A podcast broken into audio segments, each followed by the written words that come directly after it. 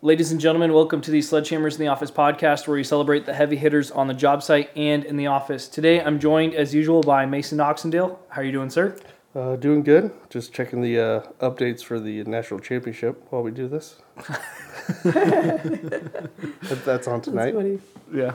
And then tonight, we are super excited to have our first guest of 2024, Heidi Ferraro. How are you doing this evening? I'm doing wonderful. Thanks for having me. Is there any way you can add like applause, a fake applause when you say that? Um, probably, but that's going to be like not something I want to jump into and learn for editing right now.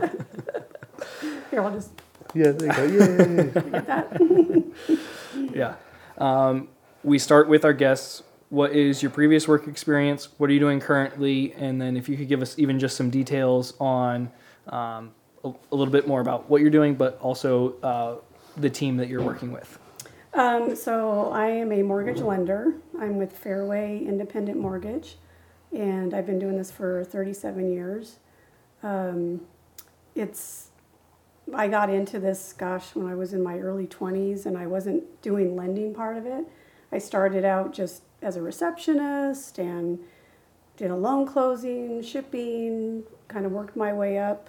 Um, it, it's a great, it's been a great career. I, I love what I do. I love helping people. Awesome. And then uh, how many people are part of the team that you're working with currently? Um, my team right now, I have four people Okay. that they're part of my team. And how did you pick up the people along the way? Um, I picked up the people along the way just based on my need as a loan officer. So every loan officer works with a processor. The processor is the person that once we get everything in, they put everything together to get the loan submitted to underwriting. So everybody has a processor. And then some loan officers, depending on their volume, they get loan assistance, um, LOAs, loan officer assistants. So I have actually two loan officer assistants. One of them I've known forever, um, Renee. Gosh, I've known her for 25 years, I think, something like that. She actually was, um, Renee was a real estate agent out at a new build uh, construction place, and she was a real estate agent. So I went to get her business, and then we became friends. So we've been friends ever since. And then you flipped her. Yeah, yeah, yeah. And then she came and she goes, "Can I help you?" This was probably eight years ago. Do you want me to come in and help you? Yes, and she's still here. Um, but she just kind of does um, things like she helps me with thank yous and LSUs and things like that that I do. And then um, I have Megan, who is a loan officer assistant. She helps gather information from the clients, disclose files, because there's a lot. People don't realize how much goes into Yeah. Purchasing a home and and all the information that we need from for a loan. So Yeah. you How many, like, how many people are, are normally like on a team? I would say about About four, four? four That's to five. normal That's pretty normal. Yeah. Yeah. Now there's some teams that have multiple loan officers. Oh. So okay. I'm I'm just me, Mhm. but there's some teams in our office that, you know, there's six, seven, eight guys, gals on a team that are loan officers. Gotcha. Not loan officer assistants, they're actually loan officers. Yeah. So Kind of like our team here. exactly. It's like one, yeah, one person starts it and then hires a bunch of other Right, people. right, yeah. Oh, nice. I never knew that. No, so I'm just my just me, my small little team. Has it always just been you? It It's always. has. Oh wow. Yeah. Well, when I was doing builder business back before the market crashed in 8 Mm-hmm. I had three or four other loan officers that were on a bigger team. Okay. But when I I don't do a lot of builder business anymore, but No. just resale, refinances.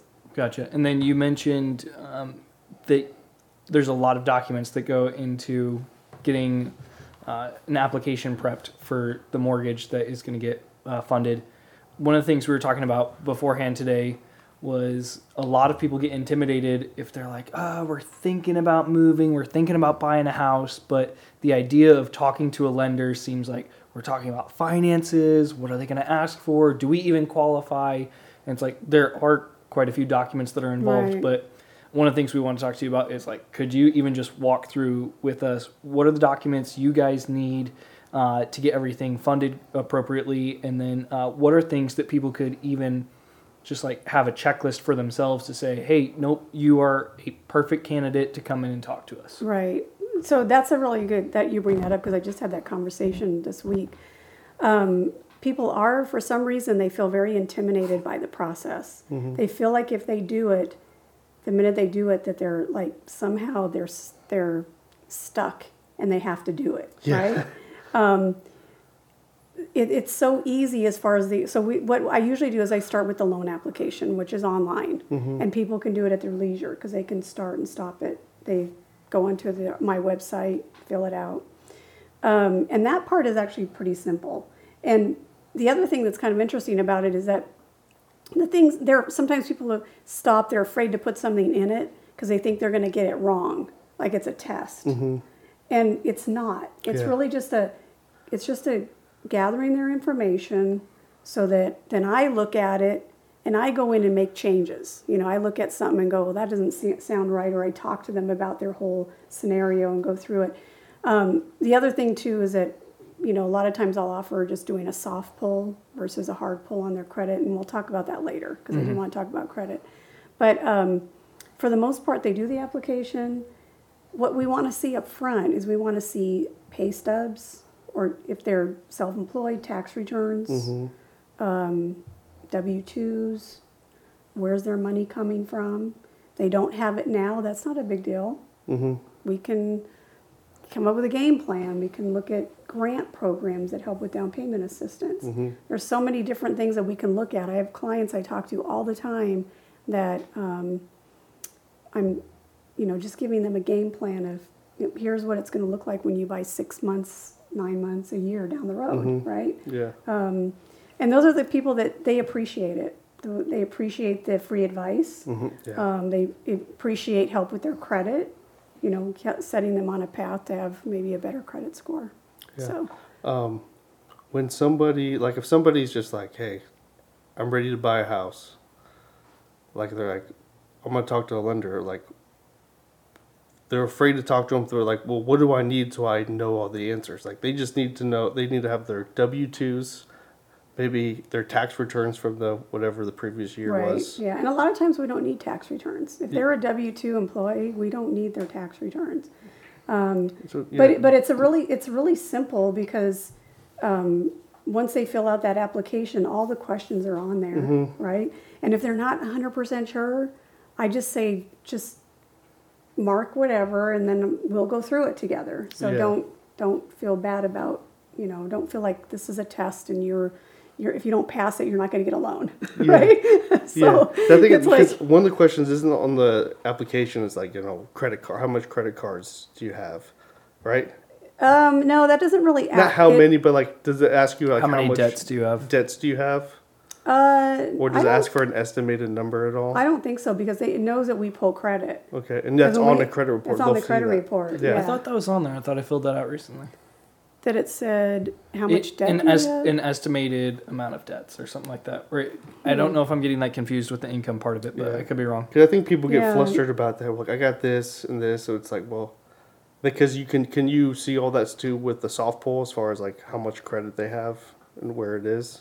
With soft Absolutely. pulls. hmm Yeah, so a lot of people, last person I talked to, they're like, "Well, I don't have all the, do- I don't have everything that I need. I don't know all this stuff." I'm like, Yeah, and it's, they, and you they just say how much you, yeah. yeah. how much, Yeah. tell her how much you owe or how much you make, and then when she does a full pull or a soft pull, she'll find out how much debt that you have, and it'll actually be beneficial for you, so you'll know, and you can Right, work on it right, if it's a right, lot. yeah, Yeah, yeah. yeah, I, I think I think the um, the the best way to get the word out is we're not intimidating. We're not you know we're actually there to help. Mm-hmm. They don't have to have all the answers now. You know, it's just a starting point of hey, let's get started. Once you push that button, that does not mean you have to go buy a house. Yes. right? yeah. And, And you're they- not a car right, salesman. yeah. You're not going to convince them to buy and one. And there's not a time, not a time thing on it. Yeah. You know, um, and, and that's one of the things I think that kind of sets me apart a little bit is that I don't treat I don't treat people like you know, come on, come on, what's going on? Oh yeah. You know, where's your in. stuff? Why you know, like I'll send a friendly, hey, do you mind just checking in and you know, what you doing, you know. Yeah. Well, yeah, your But- your experience, people who are little that get you stuff on time, those are the deals that work out. Where if you have to hassle somebody four times a week, they usually don't ever pan out for the most part. I wouldn't say that. No, you wouldn't. No, I actually wouldn't say that because wow. I think a lot of people just get busy with their lives. Mm-hmm. I I, would say I think we probably see it on our side where if someone's not getting back to us, then we usually know uh, something's not going well here. yeah. So I can I'm at a point where I can I kind of know which ones are Yeah. seem more serious than other ones, Mhm. right? I mean, I can just by my experience of talking to so many people. Um, I think the ones that are more serious, they definitely do get me their stuff right away. Um, but there are people that are very serious that just, you know, they're they've got life going on, right? Yeah. So I don't know. I would say that it's the people that don't communicate at all. Those are typically the ones. But if Yeah. they're communicating, at least they're, you know, How Yeah. serious did you think I was when I was filling out the application? really serious. really serious. Pre-qualified to under Yeah, contract in five days. Yeah, that's right. That's right. You're a good one. You're the ones we like. I get an email five minutes Kudos. later. There you go. Kudos. Didn't you fill it out like at the gym? Yep. Mm-hmm. Yeah. My wife was getting mad at me. She's like, "Are you even going to do anything?" I'm like, "I'm working on something." Yeah. Well, see, that's what I mean. Look how easy it was. You fill it out at a gym. yeah. right? I have people that think you can fill it out on your phone, you know, That's what I tell at people. your Yeah, leisure. fill it out. She'll call you if she needs anything. Yeah. Yeah. The other thing that's really cool about our, our app that we have, because we have an app that people can actually sign up for the app. Um, it's free, but when someone's if someone gets really stuck, I can actually go online and mirror what they're doing, and so I can literally go in and go, you know, press a few buttons. Or like talk to them on the phone Yeah, and be like, mhm. oh, Oh, no. Like that's pretty not- cool. Yeah. So it- our our it's very user friendly. Yeah. So I want to switch gears a little bit um, because this has kind of been a personal curiosity of mine where the interest rate jumped significantly starting in 2022. Uh, and I've heard the term the Fed rate, and then we have the interest rate that people are paying for their mortgage. So um, my curiosity is more like, all right, what's the difference between the two of them? How are they correlated, if they are? And then uh, what is what is the relationship between the two of those? okay, so the the Fed rate is the bank rate. That's the basically the rate that banks use to borrow money. Okay, So if It's like not- J.P. Morgan Chase is borrowing money from the government or from like a different bank. from an from a um, a bank. Okay. It's like bank to bank. Um, government. I don't know if the government borrows money from banks, but um, it's basically when you go get a loan um, from, let's say, a car loan or anything like that.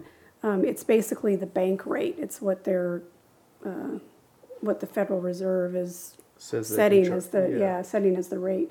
So you know how like when you guys have had if you had savings um, and you know your interest rates have been really really low, but guess what? Now people are making more money on the sa- their savings accounts, Mm-hmm. Yeah. right? Because Okay. because that rate's gone up, right? Um, so they don't.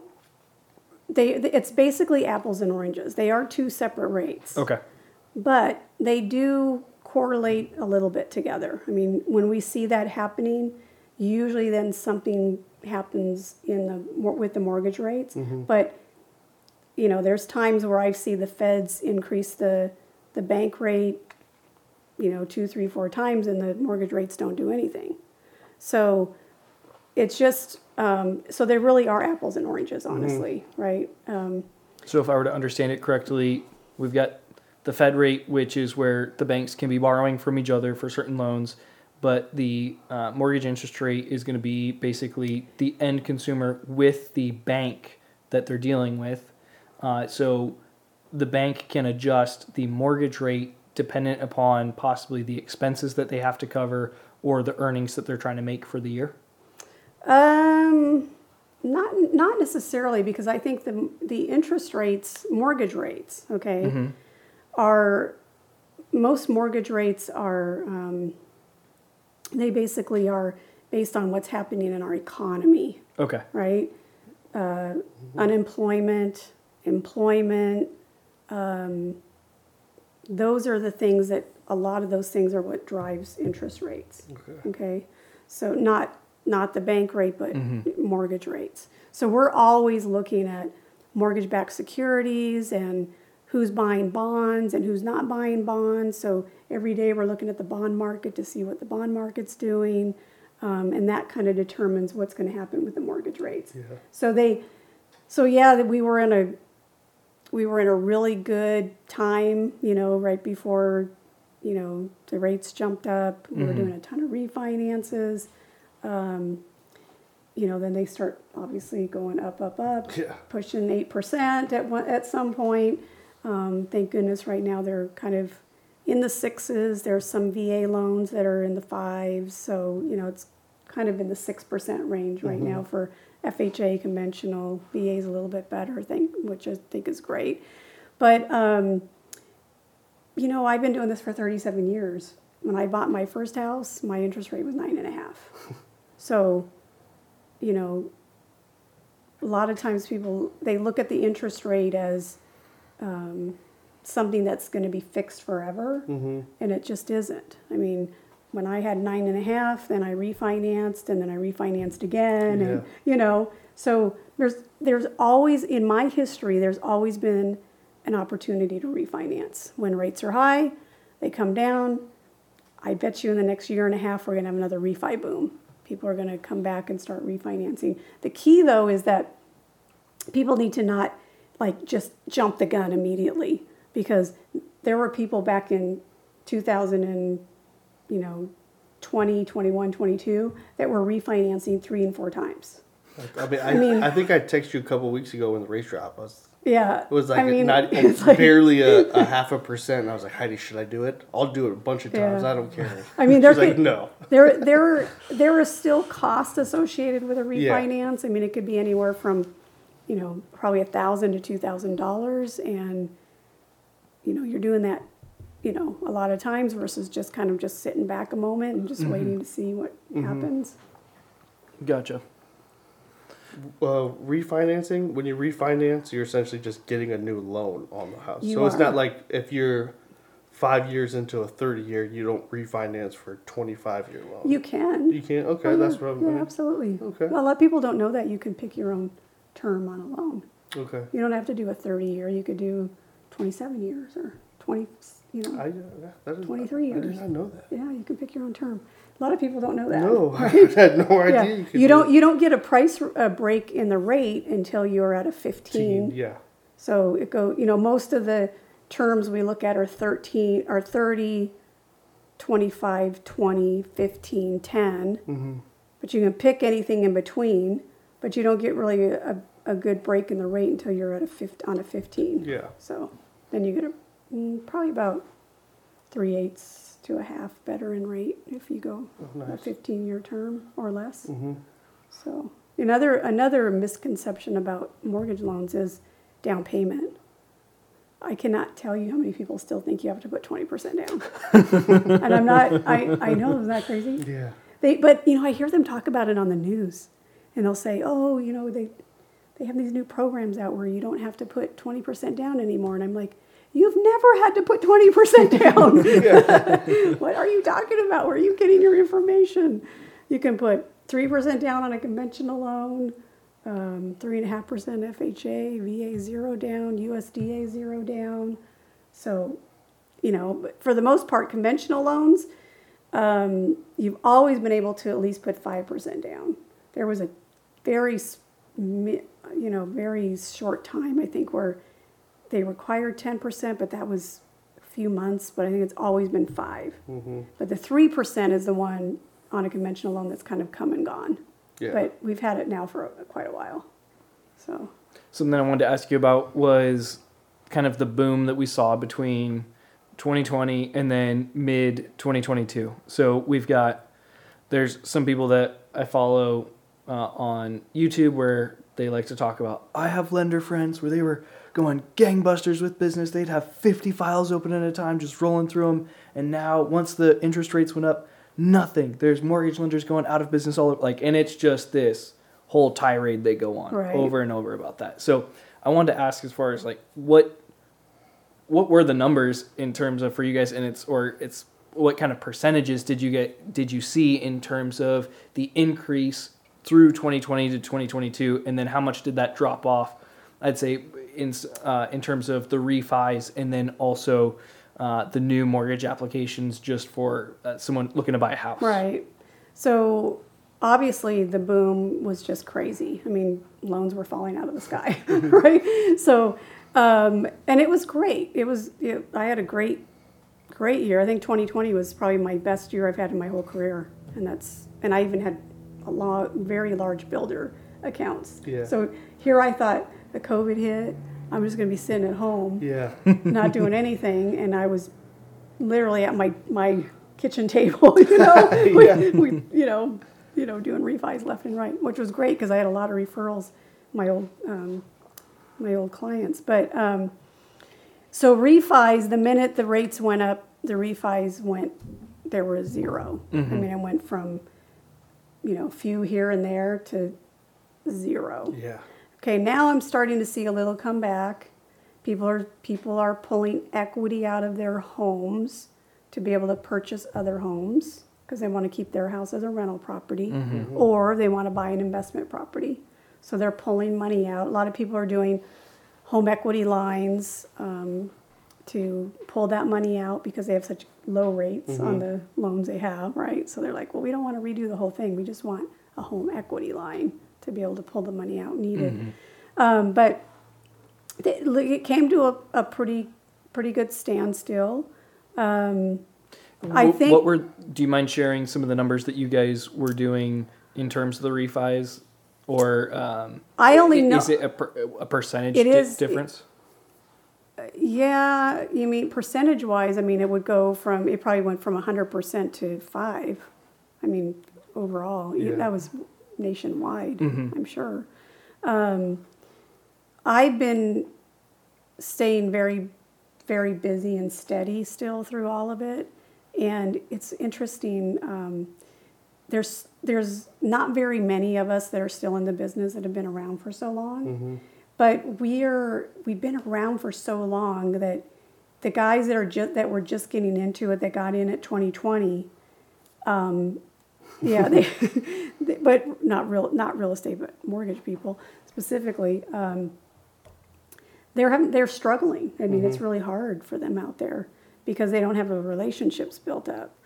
Um, I would say that you know having the relationships, working hard. I mean, I work harder now than I have in a long time for less business, if that makes sense. But it's because I'm out, you know, uh, going to meetings and like doing what we're doing right here, and you know, I've taking real estate agents to lunch, and you Well, know, you'll be you'll be at our meeting on Wednesday. on too. Wednesday, yes, I'll be here on Wednesday. Yeah. But you know, just kind of like out and about, and um, so I go out there, and people, of course, appreciate how long I've been in the business for Mm-hmm. number one, but number two, hey, my loan officer is not doing it anymore. They had to go pick up a second job.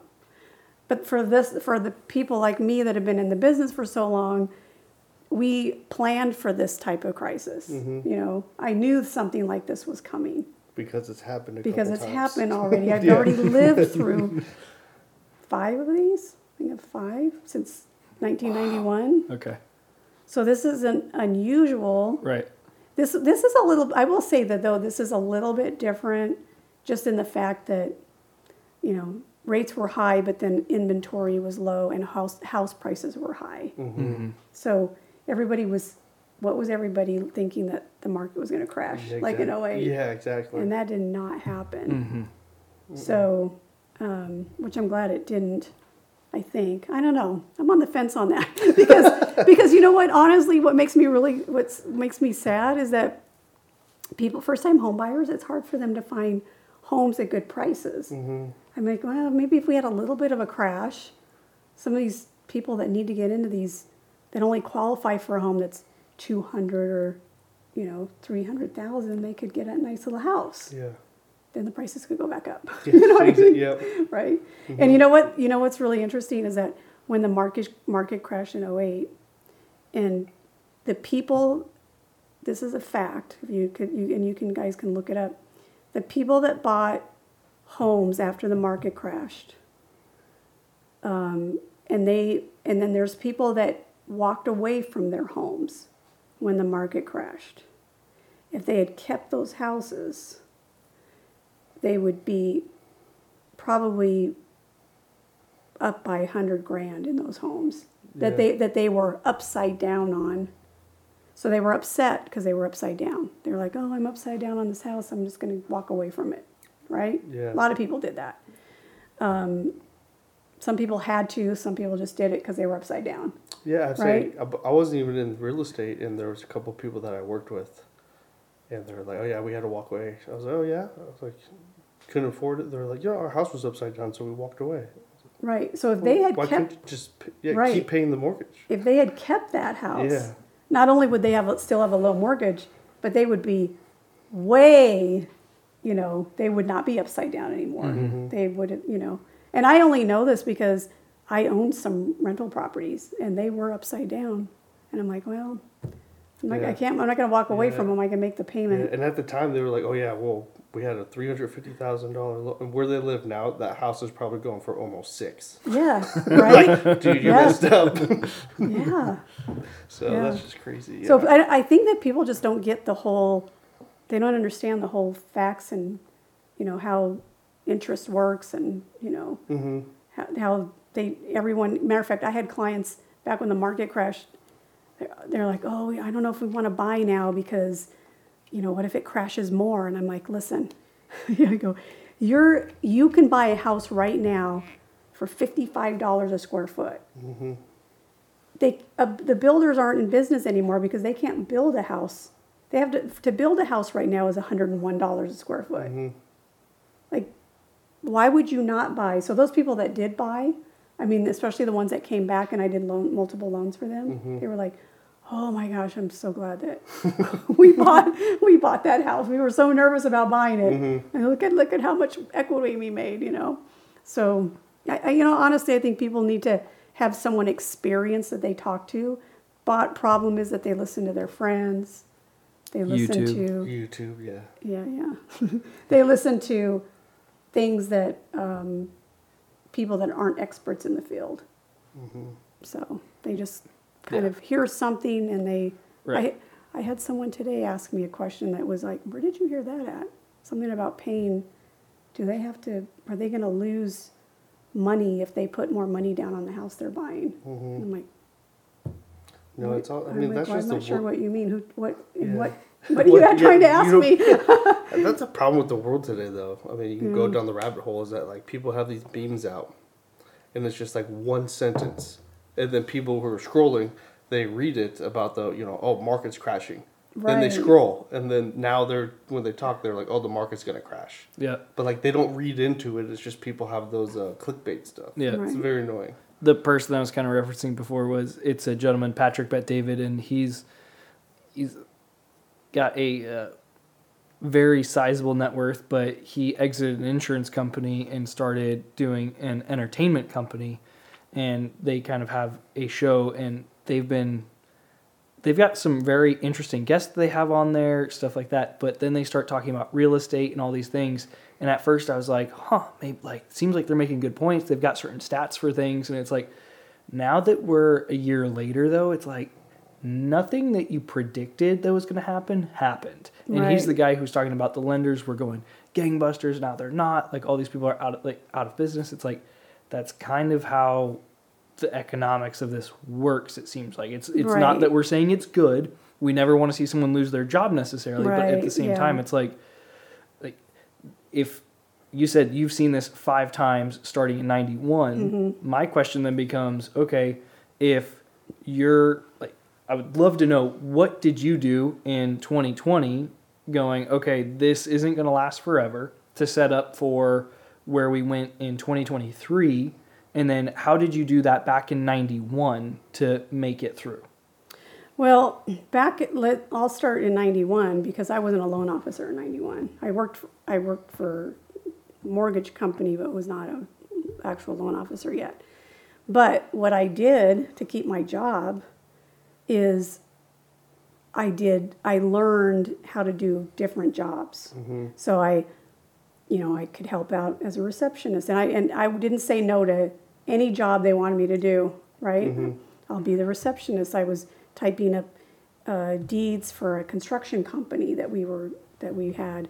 Um, then I did shipping and I helped shipping at the end of the month and then I then they started training me in closing. So I did everything that there was, you know, to do. So when it came time for layoffs, well, I got paid half of what you know a closer did in the in their department. Plus I did everything else. Yeah. So, you know, who did they keep? They kept me, right? Yeah. so, um, so that kind of was like in the beginning, right? But this this most recent one, what I do or what I did was basically, you know, a lot of it has to do with saving and and budgeting correctly and you know paying things off and and I I knew that this was going to come like I just knew it it's just it can't go on forever Yeah. right I absolutely knew that something was going to give and it was going to come. So, a lot of loan officers, you know, um, when they get in the business, they look at it like, oh, look at all this money coming in.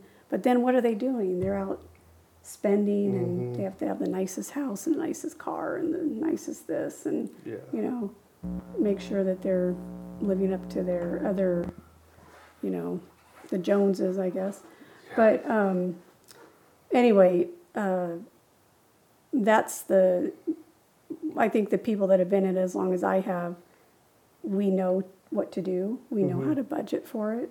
Exactly. Do you So- have to budget inside the company, or is that more of like a personal budget? It's a personal budget. Okay. Yeah. Do you then um, the people that work with you are they W two or are they ten or ten ninety nine or is everyone employed through Fairway? How does that work? We're everybody's employed through Fairway. We're all W two. Okay. Although I, I do believe that they do have 1099 Okay. loan officers.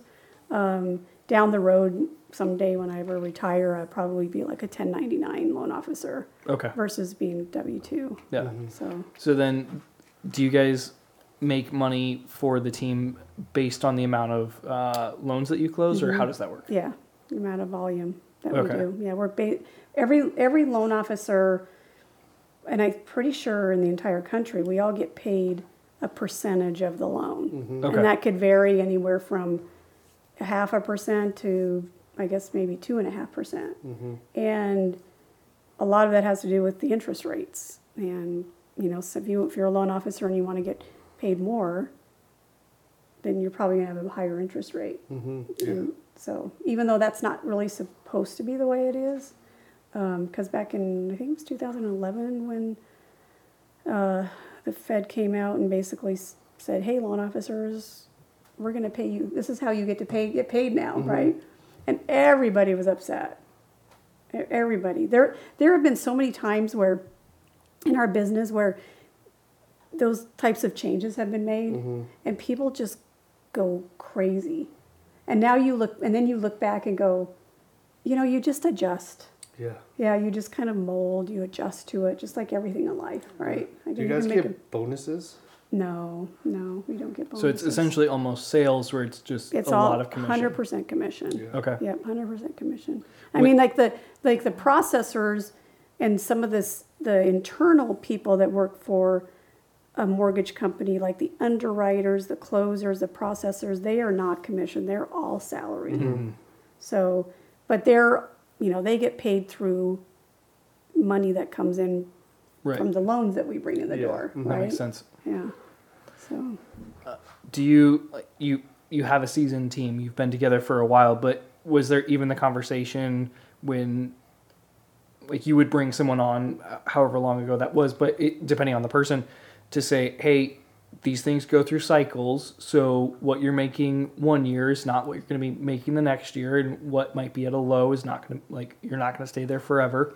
Um, I know that for the real estate team that we're a part of, uh, they have a finan- he has a financial course that he has all of us go through. Mm-hmm. Like, is that something that you talk to your team members about to say, hey, I, I want to make sure everyone's on a stable footing? Has everyone just been through enough of it to know, like, hey, we have our houses in order? Yeah, okay? everybody's been through enough of it usually to know. Um, surprisingly, though, there are a few that just they just I don't know what they think or why they, you know, they think that, um, you know, like they s- sit there and go, well, I'm working hard, I should still be getting paid, when no business is coming in the door, right? Yeah. So, you know, it's there are a few that don't get it, and then those are the ones that have to go get other jobs Yeah. because somewhere else. they didn't realize Grass is like greener how, on the how other did side. yeah how did they not realize that this was going to come because this happens Mm-hmm. you know all the time i mean it's just it You know. especially if you get paid off commissions. yeah. And you can go through um, there's charts out there where you can go and track all of this. You can actually see like you know when the rates are low and then you know what's kind of interesting what with interest rates is that when we're in a recession or coming near a recession interest rates are typically lower. And when we're not interest rates are higher right so go through and pull up you can pull up a you know google and you And can see actually the see recession you know you know up down up down and then you you can see and then you can see where the interest rates, Rates go. go Now, with the ti- what about time. election years? Have you noticed a trend? This, this is Mason's thing. yeah, I'm um, just curious because everybody talks about it, but I want to ask people who honestly been in it. yeah i've been in it i've been in enough of them to know that most of the time rates are down in an election year Yeah. yeah because honestly why because the person that's running wants to Yeah. ma- start wants off. it to, wants it to look good you know so Mhm. they you know which is weird because they you know the president of the united states does not have any say or pull in where rates go Yeah. right hmm but there are things out there that spark the investors hmm and based on things they're hearing. Because believe it or not people speak in like the federal reserve and interest rates go up or they speak and they go down and they and all they're doing is speaking. Hmm it's not something's not happening. It's just that person talking. Yeah. and i'm like how is that right? Yeah. so I, I think there's a I think there's a lot that we don't know. I, I don't I'm not like a conspiracy theorist Oh, or you, said, anything. you said the c word. We're but getting right, yeah. but you know what I mean? Like oh yeah. There's I- there's a method to the madness. I feel like I'd, sometimes. love I'd love to know like how it is someone could just say something and rates go up or down. Mhm. Like how can you just how what kind of pull do you have that you could just say that? Have you ever tried it? Just No. woke up one morning and just It's just live stream. to, to, live Yeah. stream. Just be like, hey, rates are going down. I've not done that. Maybe I should try it. Although I don't think it would go very Yeah, far. but exactly, yeah. Nobody would listen to me. Uh, what's the difference between what you guys do at Fairway compared to what we'd see from like uh, a JP Morgan Chase, a Wells Fargo, a Citibank? If someone wants to go in, like we, you can go get a mortgage through any of those institutions. There's uh, Fairway and then other companies as well who are not your commercial banks who have the uh, brick and mortars out there. But how do you, what do you point to as the big uh, differentiators and then um, advantages, disadvantages to either one? Um, so there's different. Um, so you know, you have. I'm going to kind of s- split it up a little bit more Yeah. though, because you have mortgage bankers, Okay. which that's that's what Fairway is. Mhm. Okay. Then you have the banks, and then you have brokers. Okay. Okay, so mortgage brokers. Bro- mortgage brokers are people that um, they w- typically work out of their home. Some of them have offices, um, and they basically work with different mortgage investors. Mm-hmm. So they do not themselves process, close, underwrite the loans. Okay. Um, they farm it to someone that does that. Mm-hmm. Okay. so they don't have a lot of overhead, right? So because they don't have a lot of overhead, typically they have a little bit better interest rates. Um, and there are some really good brokers out there that do great a great job, I'm sure. Um, but they also do kind of lose control of the file because That's they're not heard. they're not doing the processing. You know? Yeah, yeah. yeah. Yep. But I'm sure there's some that have been around for a while that probably have teams at these places that they've built up good rapport with, right? So not to say negative, complete negative about brokers, but um, and then you've got more the banks where they have the loan officer that sits in there that works nine to five, and they probably get paid a small commission plus some sort of a salary. Um, so they typically just are order takers. You know, they get the information and then they ship it off, and then just hope that it sticks against the wall, right? Yeah. So, and I think that that's the reason why a lot of real estate agents are like they look at the prequals and go, "Ooh, Wells Fargo, Chase," you know. Yeah. And I hate to bash them because, you know, I'm sure there's really good loan officers out there. I've talked to a few of them that I think are good loan officers that work for work for banks, but overall, I think that they don't get the kind of attention that maybe that they're looking for unless they have a lot of money in their bank with them then they might get a little bit more retention right Yeah. so Fairway being a mortgage banker, um, we handle everything from start to finish. So we can look at the loan, we we process it, we underwrite it, we close it. Everybody's internal. I can pick up the phone. I've got questions answered in minutes. Yeah. Um, we have we have a this this uh, amazing uh, um, department called branch support, and if I've got one thing and I don't have to like, I don't have to sit there and go, oh my god, how do I do this? Why is this not working? Why is this not working? Branch support. Hey, I can't get this to work. Mm-hmm. Just like that. I they they respond and I'm like, oh, okay, or you know, Mm-hmm. like, but it's just that type of speed to response when you're trying to get somebody approved and there's multiple contracts. Yeah, you're especially trying to you- get you're in the nitty gritty and time's a factor. yeah. Yeah. And the other thing that we'll do too is we'll approve the borrower completely up front. So they're ready to go. They just need a contract. Mm-hmm. So when a real estate agent's out there, hey, I've got a client, and they're like, well, how strong is their prequal? They're already approved. Yeah. Like they're fully approved. They've Yeah. been through underwriting. Yeah. So that's huge.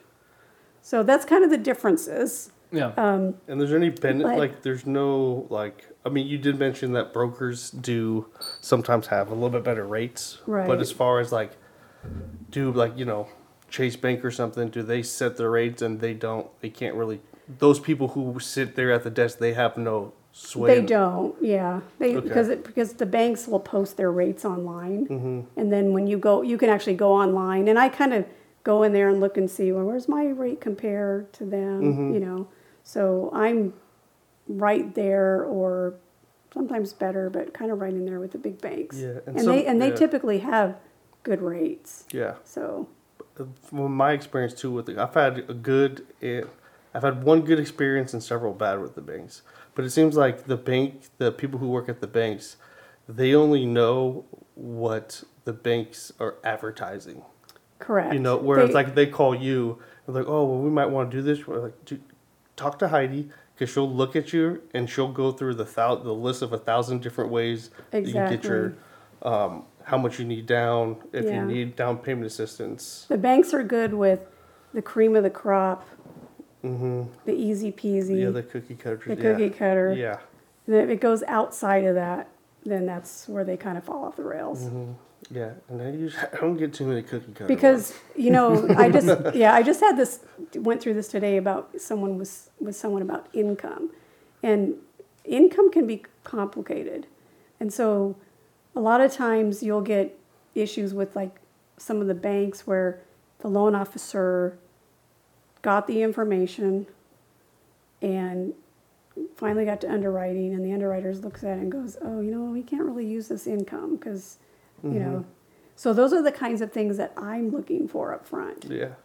so i mean i'm working on one right now and they're just like well we don't understand like he gets 40 hours a week. And I'm like, mm, but he's not worked 40 hours a week since he started in September, you know? So what, what, am we, what am I missing here? Yeah, and that's one of the benefits where if you do get fully underwritten with the pre-qual, like Exactly. you, they've already gone through that process. So once you get a house under contract, you don't have to worry about any of the paperwork stuff. No. You just got to make sure the house works for you, and then Yep.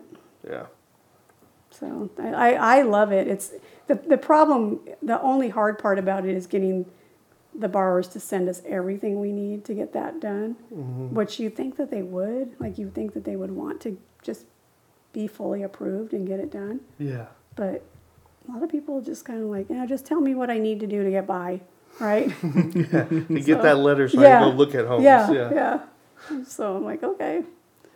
But.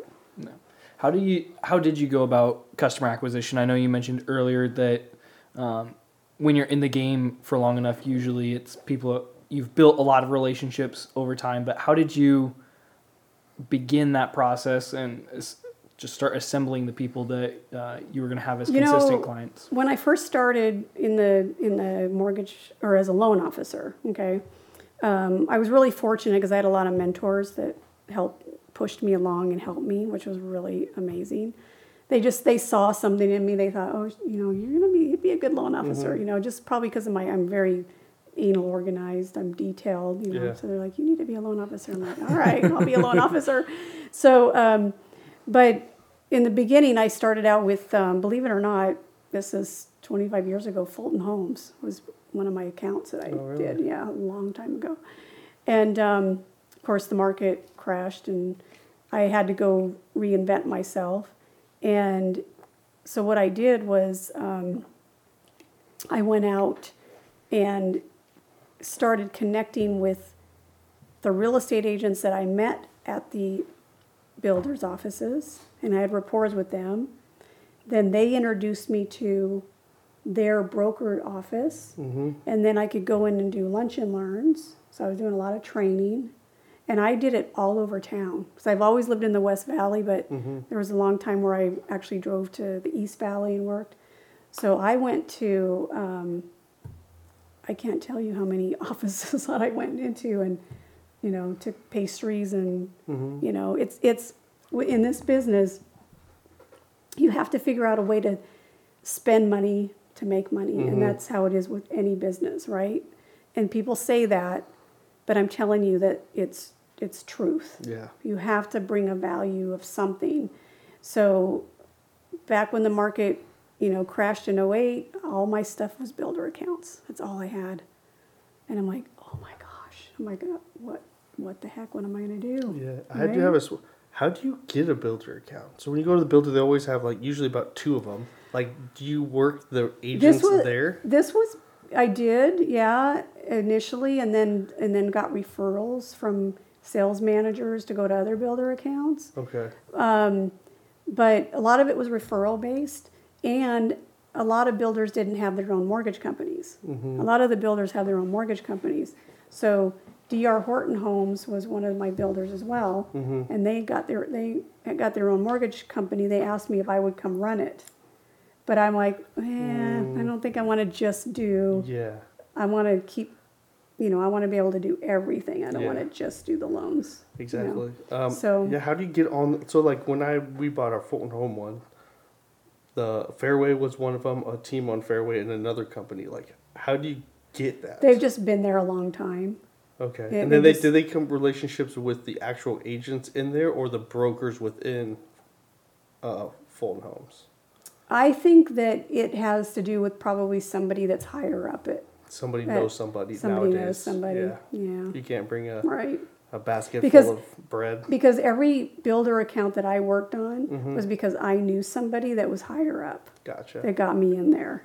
And then there's always other two or three other lenders that I was always competing against within the same, you know, because they each builder would have two or 3 Mm-hmm. So I would just, I was going out and meeting with all the agents all the time. Yeah. You know, I was always in there, always offering, always, you know, it honestly hard work, Mm-hmm. right? I mean, like for you for you guys, I mean, this was a lot of my real estate agents um, the reason how they got going was they literally went and knocked on doors Yeah. and they hang door knockers and knock on doors and All introduce themselves to people. yeah. People are kind of afraid to do that now, but you know, you hear someone knocking at the door and you're like inside your house going, "Shh, nobody talk." Mm, it? Yeah. yeah, I've done Right? that before. Yeah, exactly.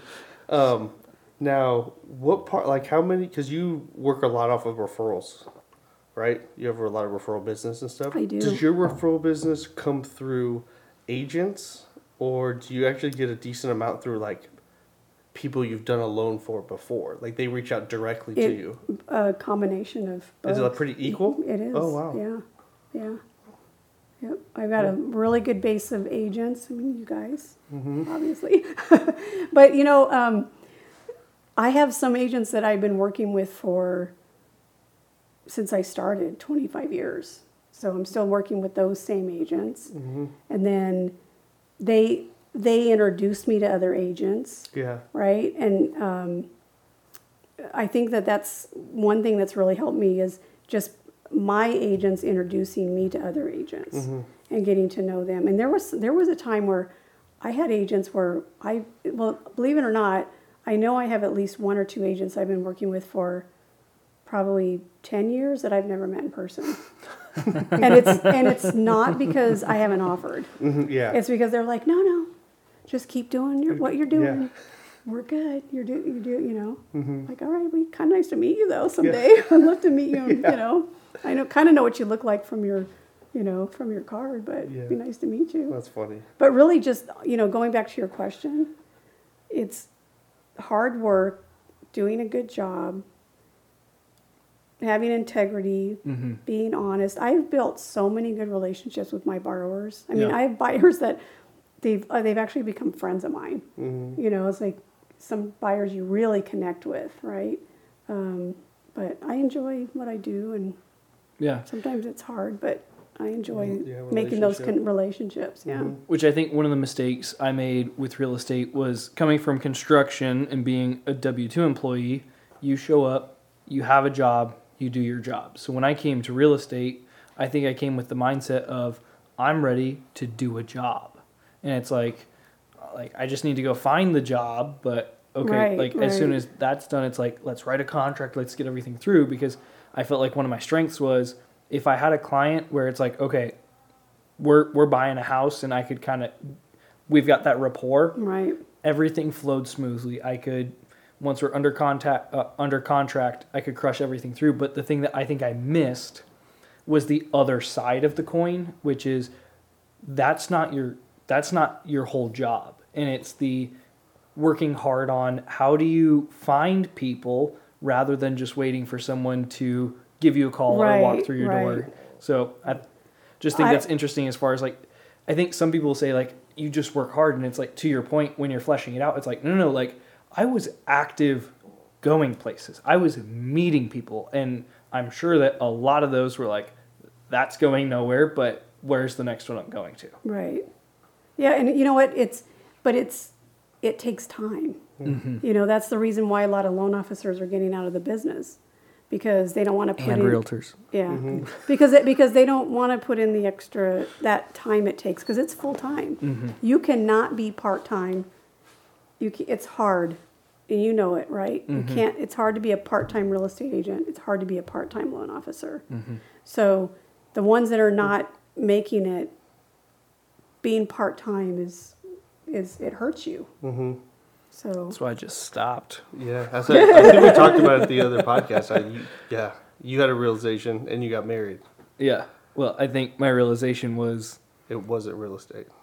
like well it was more that construction was the thing that was picking up the most and it was like yeah, I, I noticed that when I was trying to do real estate and construction at the same time, it was not it, it was not helping either one of them and they were competing with each other and it just wasn't a healthy thing. yeah, because you So- weren't you weren't able to give hundred percent to No. to one of them. Yep. Yeah. And then I think also the identity gets confused. One like for me, it's like w- like what are you? Are you a realtor or are you a contractor? And then also to other people, it's like what are you? And it's like uh, if someone has to ask what you are, I'm like, all right, I'm already dead in the water. Yeah. So, but Yeah, We'll I mean, what, for- I mean, yeah. if you look at, if you look at some of the most successful real estate people, it's because they don't stop getting to know people. Yep. They just get to know people and they, Yep. and, but they're, but they're on a different level of, of, um, making connections with people. So connections is huge. Yep. You, you, you can meet a person, but if you don't connect with that person, it, it's gonna stop right there. Yeah. Yep. So connecting, like for me, when I have a conversation with a client, I try to connect with them so that they'll remember me. Maybe they're not going to buy a house right now, but when they're ready, they'll re- they remember that I helped them. Yeah. That I did something more than just, you know, have a standard conversation, you know, on the phone. Yeah, because I th- you helped with my father getting uh, my father-in-law's loan, and I think he's given your card out to like a bunch of people before, Yeah. like just to like oh refinance, I'll do this. I think you helped transition getting his brother's house, but it's just like he's like, you just out, you just you connected with him, and he just he thoroughly enjoyed it. That Yeah, it wasn't just like robotic. You were talking exactly. to a human. Yeah, yeah, yeah. you know, so And and I will tell you that there's some people that are good at it, and there's some people that are not good at it. Um, you could still probably be successful, but um, I don't know. I'm just a people person. I don't know why. I love people. I love the stories. I love to, you know, tell them my stories, and they tell me their stories. You know what I mean? And but it, it's I'm sincere about it yeah. you know, and there's a lot of people out there that don't enjoy that, and I do. So my husband's like one of them. He doesn't like having, you know, deep conversations with people. You know, he's kind of like, he's like, yeah, okay, bye. You know, I'm more like, you know, why didn't you ask them this, and what about this, and you know, Yeah, that's all, I think that's also a uh, guy and girl thing too. Is it? My wife is like, I don't know. I know "What'd you some, talk about?" Oh, I know some guys that have the gift of gab. I think sometimes it's in a couple, you get one of each. yeah, That could be, yeah. yeah, Yep, I'm the socialite, and he's kind of just kind of he does good at parties though. yeah, yeah, yeah. He is. All right. Um, we're closing in on our hour mark, but I did want to ask, but uh, before we close this thing out, uh, you've been in the industry for 37 years, loan officer for over 25. Um, what is kind of your plan with the business? It's things are you you're an established loan officer in the business, so it's like, is there is there a way to almost sell that business? Is there a way to hand it off to someone else? Is there uh, is there like, all right, we're gonna close up shop one day, or what do you look at as far as the long term goal, the end point with where you're going with this? I'm I'm looking to mentor the a person to um, probably take over for me. Um, I haven't decided hundred percent. I'm a I love to work. I know that sounds crazy, but it, there's times when I'm at home. I'm I'm so organized, and I know people this people that know me will appreciate it. That they know how organized I am. There's nothing for me to do. You know what I mean? Like I'm at home going, okay, can I should I repaint this room again? You know, this room needs to be repainted again. I mean, I'm just I'm having to think up stuff Yeah, because you know so for me and i'm a person that needs to stay busy um, for me but i'd like to maybe step back just a little bit where i'm not as crazy busy but um, i'm working on mentoring somebody right now um, that may want to fill that role for me. Um, but i don't foresee me i feel like i would still be there in a capacity where i'm still mentoring and there to help and train. And i might even do like our company offers uh, training to loan officers where i actually you can actually get paid to teach classes mm-hmm. to los they'll they pay you yeah, um, so i might do something like that I can see um, that. yeah, I mean, I, I kind of feel like I, I don't know that I, it's going to be really hard for me to just make a break. Mm-hmm. Mm-hmm. Um, but that's me. Yeah, Yeah. I mean, I guess I could retire right now if I wanted to, but I'm not. I'm not at that point. I still feel very, still feel young. I still feel energetic. I still feel like I, I love my clients.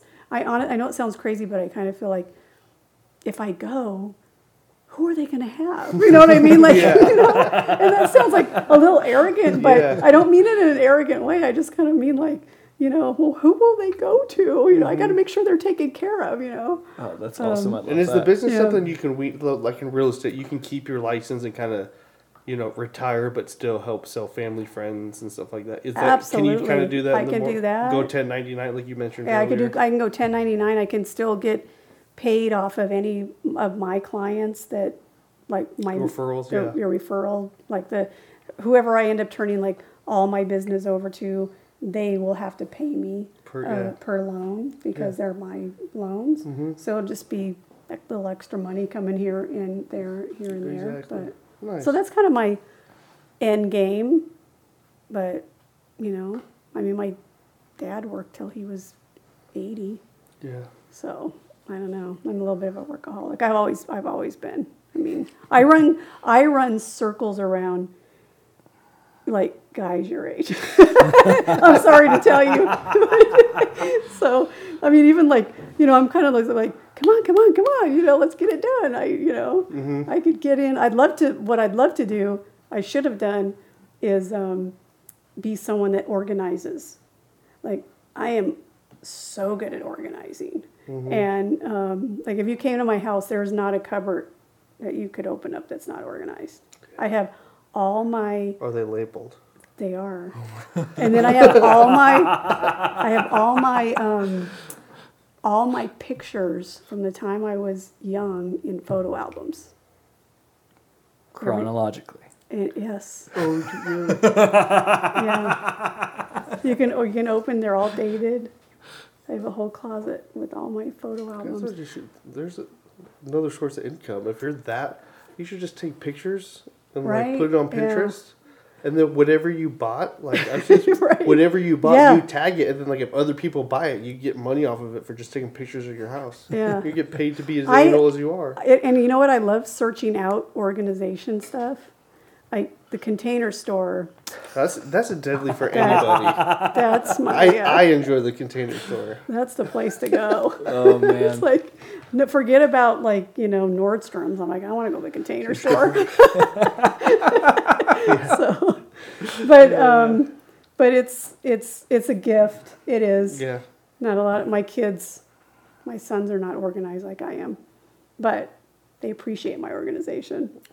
I And- wish I could be like that. Yeah, I, and I and I search stuff out. I'll go, is there something to organize your bed sheets?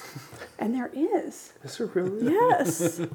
Have you figured out how to fold a fitted sheet? no, but you don't have to because.